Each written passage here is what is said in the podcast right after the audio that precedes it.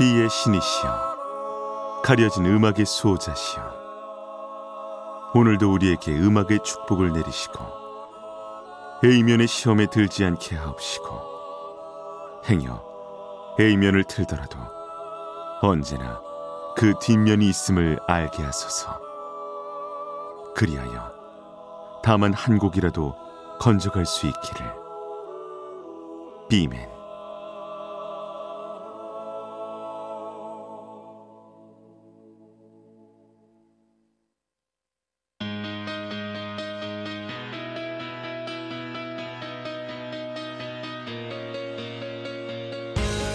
배순탁의 비사이드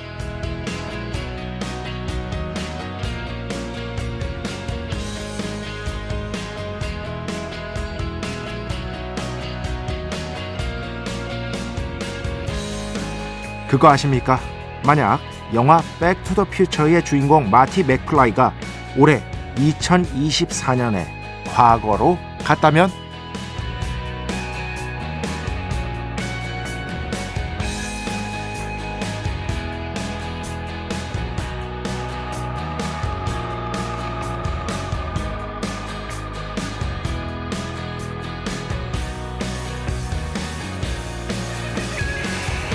얼마 전에 보고 비로소 깨달았는데요. 만약 지금 과거로 간다면 30년 전으로 가니까요. 1994년으로 가게 됩니다. 영화 속에서는 1985년에서 1955년으로 이동하거든요. 그러니까 2024년이면 1994년이 맞는 거죠. 다시 한번 절감합니다. 제 나이가 결코 적은 나이가 아니라는 걸 절감합니다. 그나저나 그 전에 이게 문제이긴 할 것 같습니다. 이 방송 듣는 분들 중에 Back to the Future라는 영화 자체를 아예 모를 분이 있지 않을까 싶은데요. 그렇다면 도리어 참 부럽다고 말해주고 싶습니다. 2024년 1월 25일 목요일 배순탁의 B side 시작합니다.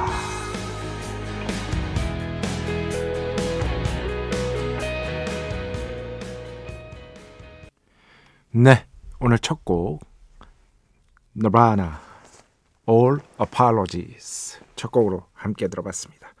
갑자기 웬 너바나냐? 1994년으로 가게 된다고 제가 오프닝에서 말씀드렸잖아요. 딱 1994년 1, 2월 이때쯤 락 차트에서 엄청나게 히트했던 곡이 바로 이 너바나의 All Apologies입니다. All Apologies.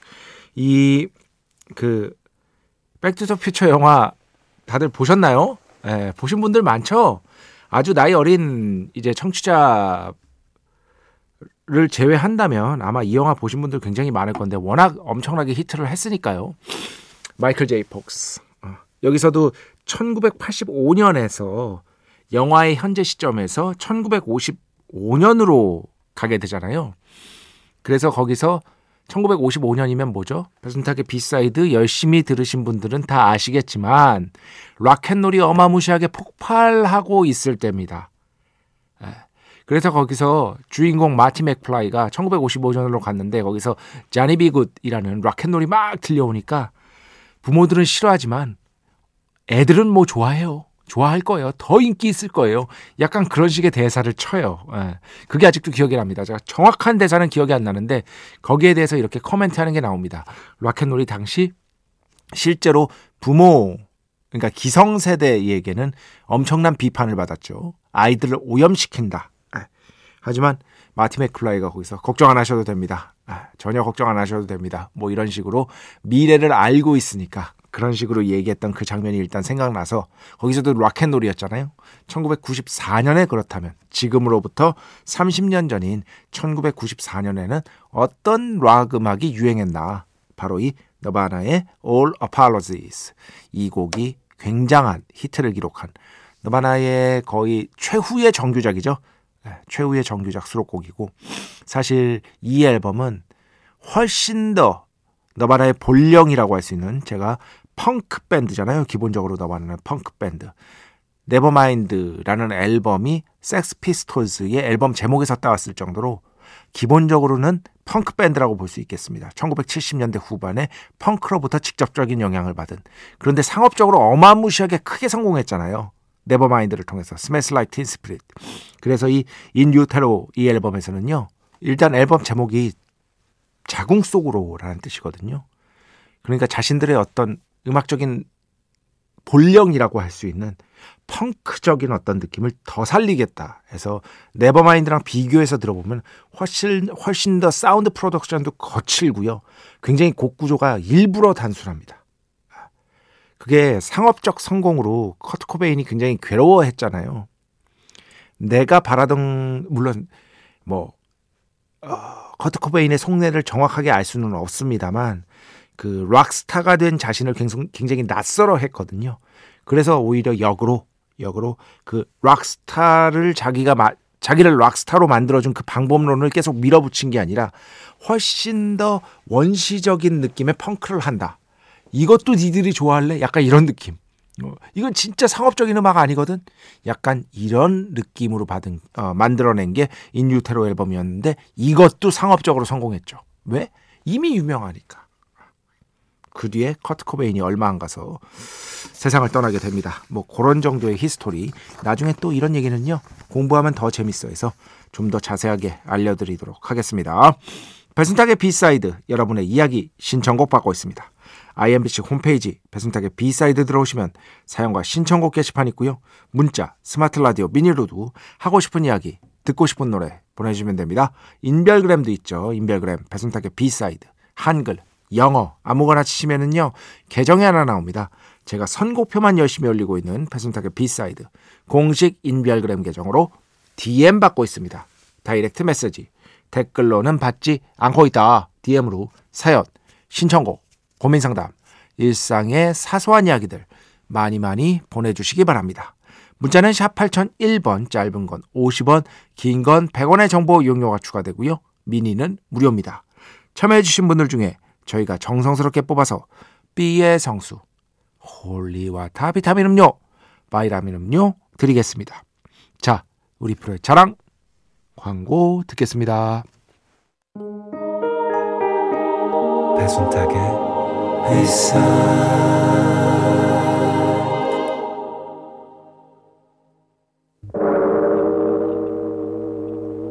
이 소리는 비의 신께서 강림하시는 소리입니다.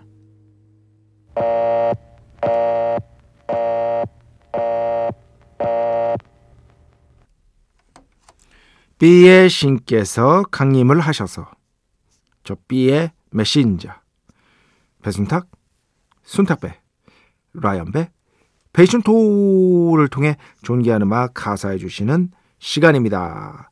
비의 곡 시간 매일 코나 자 오늘은 신청곡으로 비의 신께 비의 곡을 봉헌하는 시간을 갖도록 하겠습니다.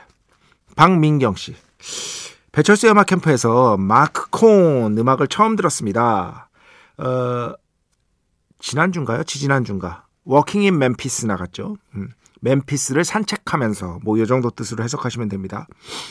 처음 들었는데 어쩜 그렇게 목소리가 청량하나요? 저 고등학교 때부터 20년 넘게 배철수 음악 캠프 들었는데 오늘 처음 들었어요 이 노래를. 말도 안 돼. 너무 억울해. 다른 곡도 소개 부탁드립니다. 이 배순탁의 B side에 딱 맞는 어떻게 보면은 사연이라고 볼 수 있겠죠. 왜냐하면 마크 콘은 히트곡이 이게 하나입니다. 없어 없어 없어. 네, 없어요. 이게 유일무이한 one hit wonder라고 볼 수 있겠거든요. 이 곡으로 1991년에 굉장한 많은 사랑을 받았고 4년 뒤인 1995년에 쉐어 어, 여러분 엄청나게 유명한 뮤지션이죠. 여러분은 Believe로 잘 알고 계시는 Believe는 또 그 뒤입니다. 1995년 뒤인데 1995년에 바로 이 곡을 쉐어가 또 커버해서 꽤나 인기를 누리게 됩니다. 아, 어, 팝 음악 사이에 길이 남을 명곡 중의 하나라고 할 수 있겠고요. 배철수의 음악 캠프에서도 막 자주 나가는 건 아니었어요. 가끔씩 나갔습니다. 이제는 또 시간이 오래 지났으니까. 아까 말씀드렸잖아요. 이 1990년대가 되게 예전입니다. 생각보다. 그 비교해서 보면 1985년에서 1995년 갔을 때는 영화에서 와 진짜 옛날 간다 이런 느낌이 있었거든요. 그런데 지금 딱 시점에 30년 전인 1994년이면 와 진짜 옛날 간다라는 느낌이 저는 안 들어요. 저는 왜냐면 저는 그때 청춘을 보냈기 때문에. 그런데 저의 입장에서 벗어나서 객관적으로 조금은 더 다른 사람의 시각, 특히 젊은 친구들의 시각으로 1994년 30년 전을 바라보면 엄청나게 오래전이라는 거죠. 엄청나게. 그러니까 못 들으셨을 수도 있습니다. 너무 오래전 노래라. 그렇게 생각을 하시면 될 것 같습니다. 어쨌든 그 마크 콘의 노래 중에 제가 Walking in Memphis 말고요. 이분도 히트곡이 거의 없어서 제가 좋아하는 노래가 딱 하나 더 있어요. 딱 하나. 저도 이 곡, 그러니까 Walking in Memphis 그리고 지금 들려드릴 이 곡 외에는 잘 모릅니다. 아, 잘 모릅니다. 그래서 그 곡을 제가 그래도 알고 있는 좋아하는 곡을 들려드리도록 하겠습니다. 자, 마크 콘 오늘 B의 곡 True Companion 함께 듣겠습니다. 축복의 시간 holy water를 그대에게 축복의 시간 holy water를 그대에게 축복 내려드리는 그러한 시간입니다. 이수정 씨, 힐링의 시간이 됩니다. 감사합니다, B맨. 진짜 이렇게 생각해 주셨으면 좋겠어요. 뭐냐면, 그냥 제 느낌으로는 그런 거예요. 그냥 배순탁의 B side 들으면 무지하게 막 떠들어. DJ가. 막 두서도 없어. 그런데, 허허, 이 아저씨 오늘도 신났구먼. 이러면서 그냥 웃으면서 들으시다가 음악이 나오면, 야, 음악은 잘 골랐네. 이러면서 또 이 아저씨가 또 무지하게 떠들어. 그러면은 허허 오늘은 또 왜 이렇게 신나셨나 그런 식으로 재밌게 들으셨으면 좋겠어요. 그러면 또 힐링이 되잖아요. 저는 배철수 음악 캠프에서 가끔씩 이제 제가 출연할 때 배철수 DJ께서 의도적으로 반은 의도적으로 축구 얘기를 하지 하시지 않습니까? 그런데 좋아하시는 분들도 많은데 가끔씩 이제 싫어하시는 분들도 없지 않아요. 어. 그런데 저는 그 제가 배신의 한 수 때도 말씀드린 것 같은데 이렇게 생각해 주셨으면 좋겠어요. 어떻게냐면은 어쨌든 라디오 프로그램이라는 건 뭐 다른 프로도 그렇겠습니다만 그 DJ가 마음에 드는 거잖아요. 그 DJ가 막 이것저것 하면서 뭐 음악도 들려주고 이런 것들이 친숙하고 내 마음에 들고 그래서 그런 거잖아요. 그러니까 그 DJ가 저는 자신이 좋아하는 것에 대해서 어느 정도는 얘기를 해야 된다고 생각을 해요. 그게 오히려 그 DJ의 알게 모르게 개성을 만들어준다고 생각을 해요.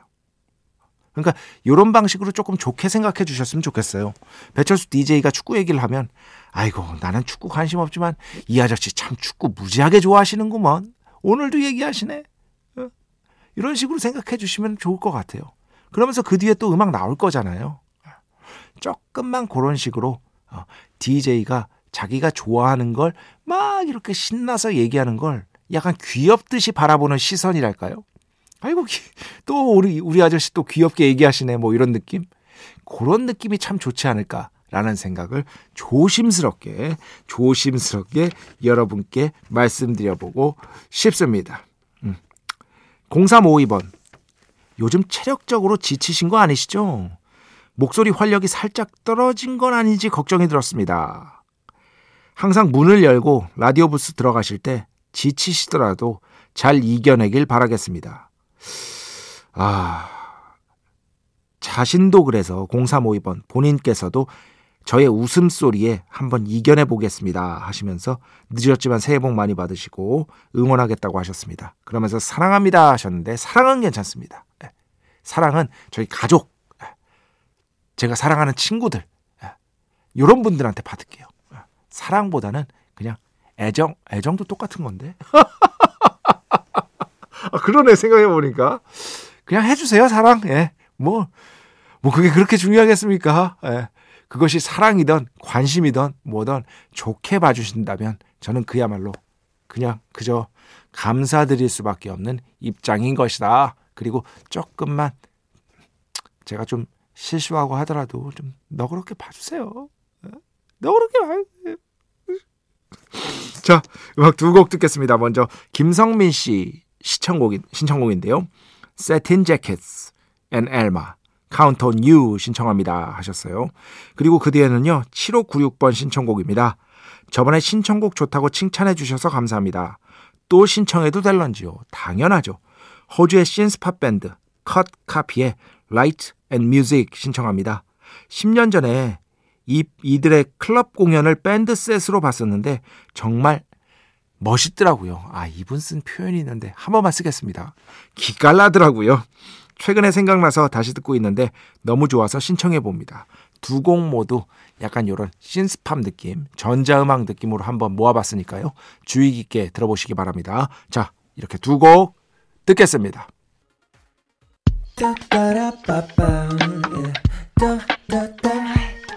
배순탁의 B-side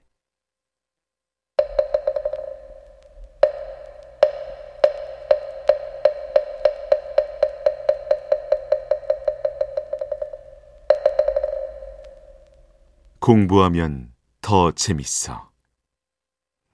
공부하면 더 재밌다고 저 혼자 우겼지만 이제는 많은 분들이 동의해 주시고 이거 알려달라 저거 알려달라 무지하게 요청해 주시고 있는 그런 코너 공부하면 더 재밌어 시간입니다. 어, 자, 오늘은요.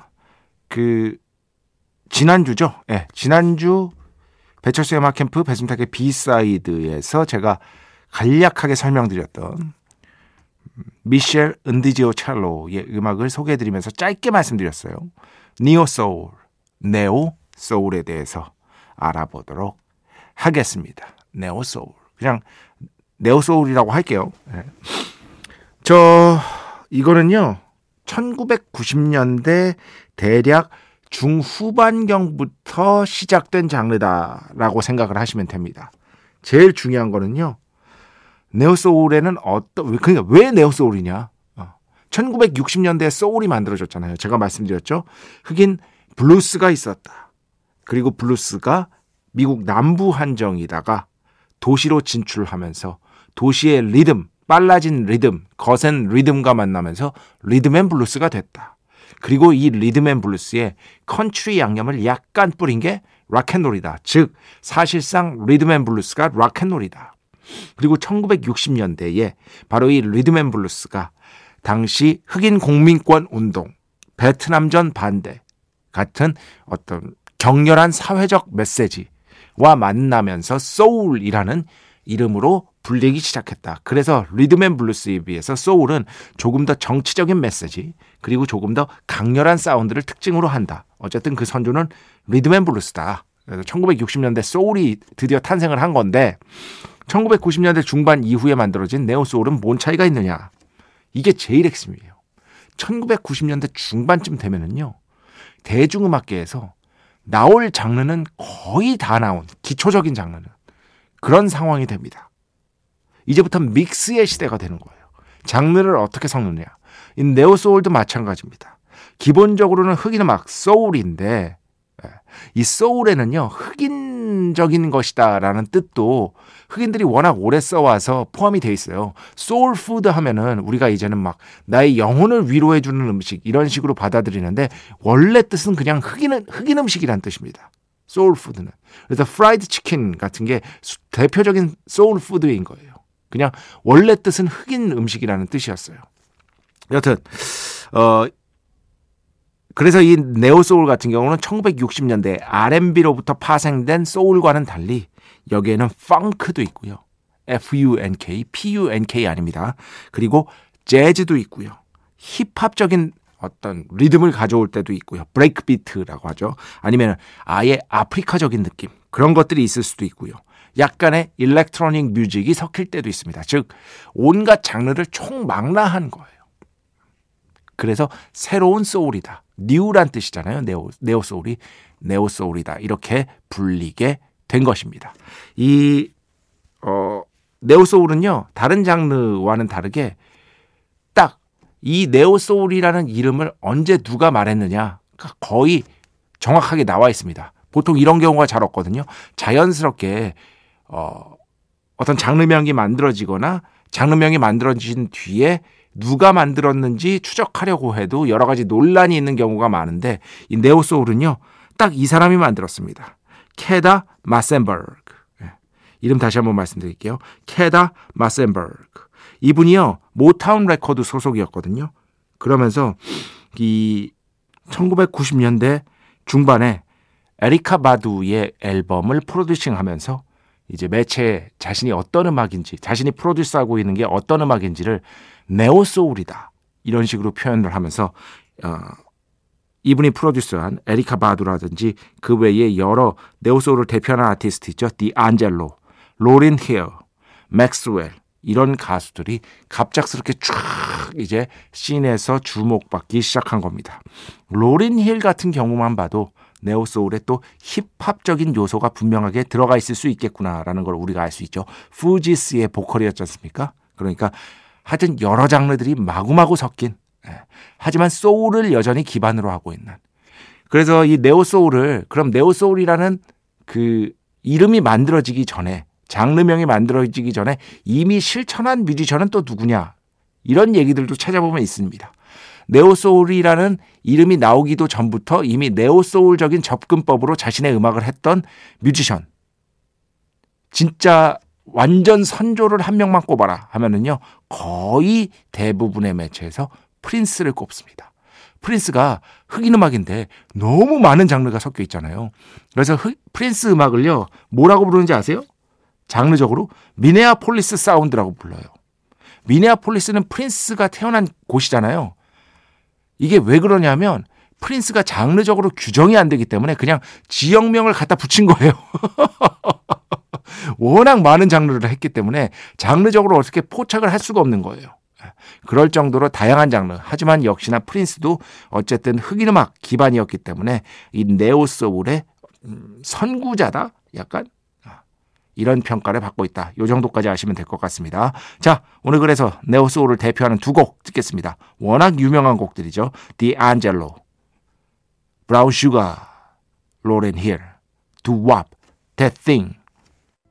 네, 오늘 네오소울, 니오소울에 대해서 설명해드리고 두 곡 들었습니다. Sugar, Lauryn Hill, Doo Wop, That Thing.